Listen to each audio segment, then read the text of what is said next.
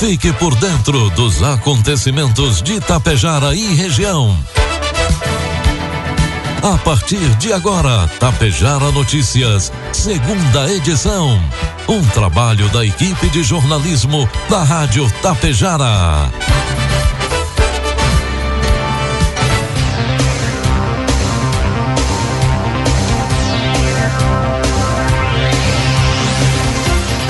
Agora são 12 horas com 34 minutos e meio e 23 graus de temperatura. Boa tarde. Está no ar aqui pela Tapejara FM, a segunda edição do Tapejara Notícias, nesta terça-feira, 22 de agosto de 2023. Tempo ensolarado, muita nebulosidade em Tapejara e você confere agora os principais destaques desta edição. Tapejara recebe o fogo simbólico da pátria. Bombeiros Voluntários de Tapejara abrem inscrições para o programa Bombeiro Mirim.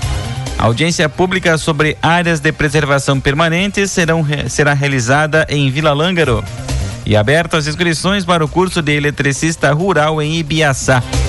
Tapejara Notícias, segunda edição, oferecimento Cotapel. Tem novidades no programa de pontos Cotapel.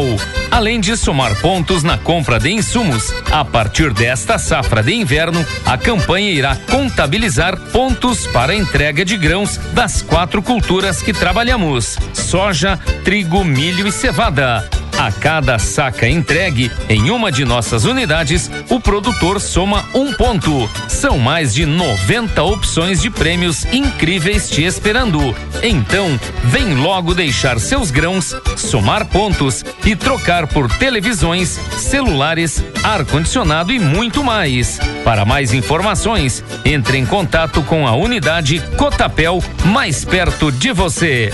Cotapel, ao lado de quem produz. Produtos agrícolas. 12 horas com 36 minutos, cotação dos produtos agrícolas, preços praticados pela Cotapel nesta terça-feira. A soja seis reais, milho cinquenta quatro reais, trigo PH 78 ou mais nove reais. Um estudo inédito busca agregar valor à soja comercializada, identificando a qualidade de isoflavonas nas distintas cultivares em diferentes regiões do estado de São Paulo. Na pesquisa realizada na APTA Regional, instituição de pesquisa vinculada à Agência Paulista de Tecnologia dos Agronegócios, da Secretaria de Agricultura e Abastecimento do Estado de São Paulo, Resultados mostram que uma mesma cultivar plantada em outras localidades pode ser direcionada a variados nichos de consumo. Segundo a pesquisadora da entidade, Keila Duarte, o projeto visa identificar isoflavonas e produzir uma listagem de cultivares mais propícias ao consumo por crianças, adolescentes e mulheres na menopausa. O diferencial deste estudo para o setor produtivo está em agregar valor à soja para o consumo humano. Para qualificar as isoflavonas é utilizado o método de imunoensaio do tipo ELISA. Esperamos em breve chegar com as cultivares quantificadas para fazer parte do mercado consumidor, apontou Keila Duarte. Informe Econômico. Agora são 12 horas com 37 minutos e meio, trazendo informações e cotações do mercado econômico. Neste momento na Bolsa de Valores, o dólar comercial está cotado a quatro reais com noventa e cinco centavos, dólar turismo cinco com quinze e o euro cinco reais com trinta e sete centavos. A arrecadação de impostos contribuições e demais receitas federais registrou queda real de 4,2% em julho deste ano para 201,83 bilhões de reais. A informação foi divulgada nesta terça-feira pela Secretaria da Receita Federal. Esse foi o segundo mês seguido de queda real da arrecadação e o terceiro recuo alternado. Em junho, o recuo havia sido de quase 13,5%. Antes disso, em março, a diminuição foi de 0,42%. A comparação é feita sempre contra o mesmo mês do ano passado, considerada mais apropriada por especialistas. Previsão do tempo. 12 com 38, 23 graus a temperatura. A passagem de uma frente fria no território gaúcho provoca uma virada no tempo nesta terça. Existe a perspectiva de pancadas de chuva em todas as regiões, principalmente a partir da segunda metade do dia. Contudo, a precipitação pode ocorrer antes em metade, áreas da metade sul do estado. De acordo com o clima tempo, as temperaturas tendem a ficar mais elevadas antes da chegada da chuva. Isso ocorre devido à ação de uma massa de ar quente que vem antes da frente fria. É essa sequência de condições climáticas que torna possível risco de temporal em todas as regiões gaúchas. Chuva pode vir acompanhada de queda de granizo e trovoadas. Maiores acumulados de 24 milímetros ocorrem em cidades como Rio Grande e Pelotas no sul. A Defesa Civil emitiu alerta para risco de temporais pontuais no estado, com descargas elétricas, rajadas de vento e possível queda de granizo. A mínima de 8 graus foi registrada em Pedras Altas no sul. A máxima de 34 ocorre em Capão da Canoa, no litoral norte, e Alto Feliz, no Vale do Caí. Em Tapejara, terça-feira amanheceu com tempo encoberto, a previsão é de sol com aumento de nuvens ao longo do dia. Noite ocorrem pancadas de chuva, 5 milímetros é o acumulado para hoje e a temperatura pode atingir 27 graus. Para amanhã, quarta-feira, sol com aumento de nuvens de manhã, pancadas de chuva à tarde e à noite. 5 milímetros é o acumulado de chuva e a variação térmica entre 20 e 29 graus. Destaques de Itapejara e região. 12 com 40, 23 graus a temperatura. A Mux Energia, concessionária de energia elétrica para Tapejara e Ibiaçá, comunica aos seus consumidores que nesta quarta-feira, 23 de agosto, interromperá o fornecimento de energia elétrica para as substituições de postes de média e baixa tensão na rua Doutor Celso Domingues, próximo à Travessa Dona Nenê, em Tapejara.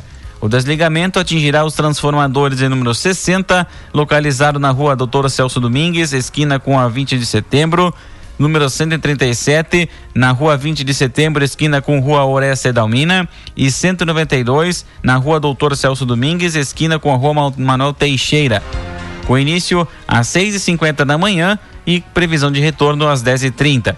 A MUX também informa que ocorrerão duas pequenas interrupções devido às manobras necessárias na rede de distribuição e que atingirão os consumidores localizados próximos a carrocerias Menegás e consumidores localizados na saída para Santa Cecília do Sul. A primeira entre 6h55 e 7 e 5 da manhã e a segunda entre 10h40 e 10h50 também na manhã. O desligamento somente será realizado em condições climáticas adequadas. Na manhã desta terça-feira, aconteceu em frente ao Centro Administrativo Padre Raimundo da Minha, em Tapejara, a solenidade da oitava, da 86 sexta Corrida do Fogo Simbólico da Pátria. O evento marcou a chegada da Chama da Pátria, que ficará guardada em frente à Prefeitura Municipal. Nossa reportagem esteve acompanhando a chegada do fogo simbólico da pátria e conversou com o prefeito de Tapejara, Evanir Wolf Big, e o representante da Liga de Defesa Nacional no Rio Grande do Sul, Rogério Dávila. Acompanhe a reportagem. Na manhã de hoje, nós acompanhamos a chegada da Chama da Pátria em Tapejara. E na oportunidade, nós conversamos com o comandante Ávila, do Centro-Eixo Centro-Nordeste, que esteve conduzindo a chama até Tapejara, mais uma vez, né? Trazendo então mais esse momento de civismo para o município de Tapejara. Gostaríamos que o senhor deixasse uma mensagem, então, para as pessoas que estão nos acompanhando, não puderam prestigiar esse momento. Uh as pessoas de Itapejara, o nosso muito obrigado pela acolhida, pelo carinho e dizer que esse é um momento cívico-patriótico. E a condução do fogo simbólico da pátria, ela ocorre todos os anos e é levada para mais de 300 municípios. Uma iniciativa da Liga de Defesa Nacional. E uh, para despertar nas pessoas o civismo e o patriotismo. Esse trabalho vocês realizam anualmente, né? Sim, esse trabalho é um trabalho voluntário que nós realizamos anualmente. Há 86 anos acontece a Corrida do Fogo Simbólico da Pátria. Vocês trouxeram uma medalha para o prefeito, né? Conta pra gente a história, o que significa. Isso, a medalha Paladino do Civismo, ela foi instituída pela Associação dos Veteranos e Amigos da Primeira Companhia de Guarda para agradecer, uma, uma forma de homenagear as prefeituras que participaram no ano passado da Corrida do Fogo Simbólico.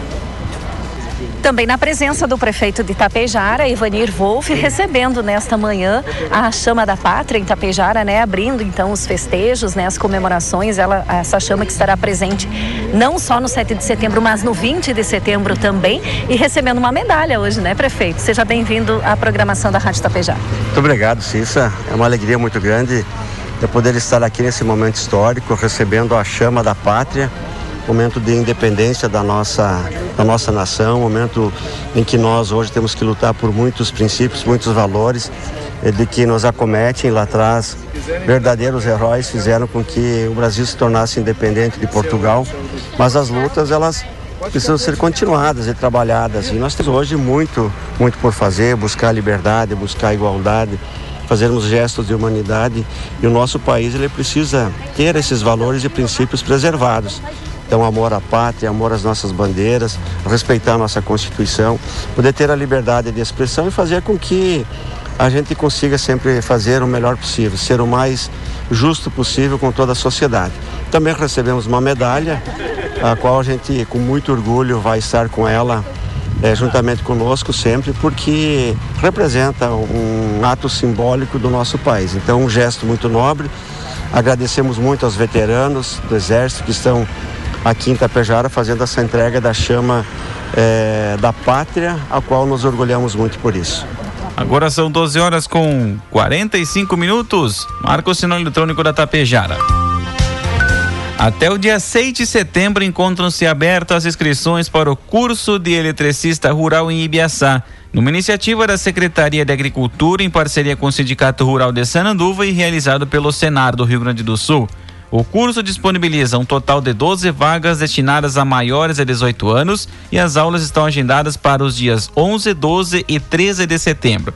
O objetivo é oferecer aos participantes uma introdução aos conceitos da eletricidade serão abordados tópicos como corrente elétrica, voltagem, potência, corrente contínua, corrente alternada, frequência, bem como as ligações em série e paralelo, além do cálculo do consumo de energia elétrica.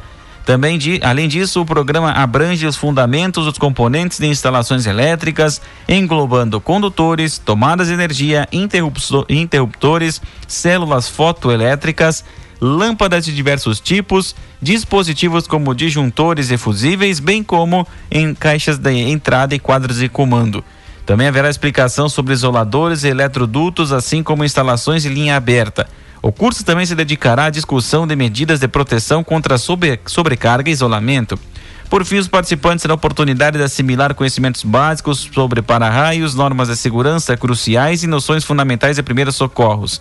Toda essa gama de informações será ministrada com aulas teóricas e práticas, visando garantir uma melhor compreensão e aplicação efetiva do aprendizado. O prefeito de Vila Langa, Nildo Costela, no uso de suas atribuições legais e em observância das disposições previstas no artigo 16 da Lei Orgânica, torna público e convida os cidadãos e instituições públicas e privadas e representativas dos segmentos da sociedade para audiência pública no dia 6 de setembro, às 9 horas da manhã, na Câmara Municipal de Vereadores. O evento debaterá os estudos do diagnóstico socioambiental das áreas de preservação permanente, as APPs, presentes no perímetro urbano de Vila Lângaro. Maiores informações são prestadas aos interessados em horário de expediente na Prefeitura Municipal, junto às secretarias da Administração e de Meio Ambiente. O Corpo de Bombeiros Voluntários de Itapejara informa que estão abertas as inscrições para o Programa Educacional Bombeiro Mirim. Ao todo, serão disponibilizadas 25 vagas oferecidas no período vespertino para crianças entre 11 e, de, e 14 anos. Inscrições podem ser feitas na sede dos Bombeiros Voluntários, na Secretaria de Educação junto à Prefeitura Municipal e nas escolas de Tapejara. 12 com 48, 23 graus a temperatura. A Polícia Rodoviária Federal apreendeu no final da noite de ontem, segunda-feira, 96 tabletas de maconha em uma carreta na BR-480 em Erechim. A apreensão ocorreu no, no quilômetro 64 da rodovia por volta das 11:45. Conforme a Polícia Rodoviária Federal, a droga estava escondida em um tonel que ficava em meio à carga do veículo. Ao total foram contabilizados 69 quilos do entorpecente. O caminhão com placas de Caçador Santa Catarina seguia no sentido Erechim-Passo Fundo. O motorista de 55 anos disse aos policiais que não sabia que transportava a droga. Ele foi conduzido à delegacia para o registro da ocorrência. E em uma segunda-feira bastante movimentada no quarto grupo de Polícia Ambiental de Lagoa Vermelha, três propriedades rurais localizadas no interior de Capão Bonito do Sul foram vistoriadas. As ações ocorreram na Capela Nossa Senhora da Guadalupe, onde havia denúncia de corta de pinheiros. Após análise, constatado corta de 11 pinheiros brasileiros, espécies sob especial preservação assim como destruição de floresta nativa pertencente ao bioma Mata Atlântica, predominantemente em estágio avançado de regeneração. O serviço foi realizado fora de área de observação permanente. Logo na sequência, em uma outra propriedade, foi descoberta a supressão de seis pinheiros brasileiros fora da área de preservação permanente. Por fim, os policiais militares ambientais fiscalizaram outra propriedade rural, onde constataram corte de 50 pinheiros brasileiros assim como a destruição de floresta nativa pertencente ao bioma Mata Atlântica, predominantemente em estágio avançado de regeneração. Em todas as ocorrências, os proprietários foram devidamente identificados e notificados para apresentarem documentação pertinente ao serviço realizado. Nesta segunda-feira, o primeiro batalhão rodoviário da Brigada Militar efetuou a prisão em flagrante de um indivíduo por receptação de veículo na IRS 324 em Marau. A ação foi resultado de informações fornecidas pelo setor de inteligência da, do batalhão rodoviário, que identificou um veículo GM Cobalt registrado como produto de furto ou roubo, transitando pela 324 no quilômetro 216 do município de Marau. A equipe de inteligência conduziu uma vigilância discreta do veículo até a proximidade da viatura e a equipe ostensiva, momento em que foi realizada a abordagem. O motorista de iniciais DCS foi submetido a uma verificação no sistema, confirmando que o veículo estava relacionado a um caso de furto-arrombamento ocorrido na cidade de Encantado no domingo, dia 20. Diante das evidências, o condutor recebeu voz de prisão e foi encaminhado ao Hospital Cristo Redentor para avaliação de lesões, antes de ser conduzido à delegacia de polícia para apresentação à autoridade policial. E por volta das 10h20 da noite de ontem, segunda-feira, um grave acidente de trânsito foi registrado na IRS 135 no Trevo Sul de Getúlio Vargas. O condutor de um Volkswagen Voyage cinza com placas de Carlos Gomes tentou o, atravessar o trevo para seguir em direção a Souza Ramos quando foi atingido por um caminhão que seguia no sentido Erechim pela 135. A colisão foi lateral e jogou o veículo de passeio para fora da pista. Uma mulher que estava na carona do Voyage ficou ferida e foi socorrida pelo SAMU e encaminhada ao Hospital São Roque. No caminhão estava um casal que não ficou ferido.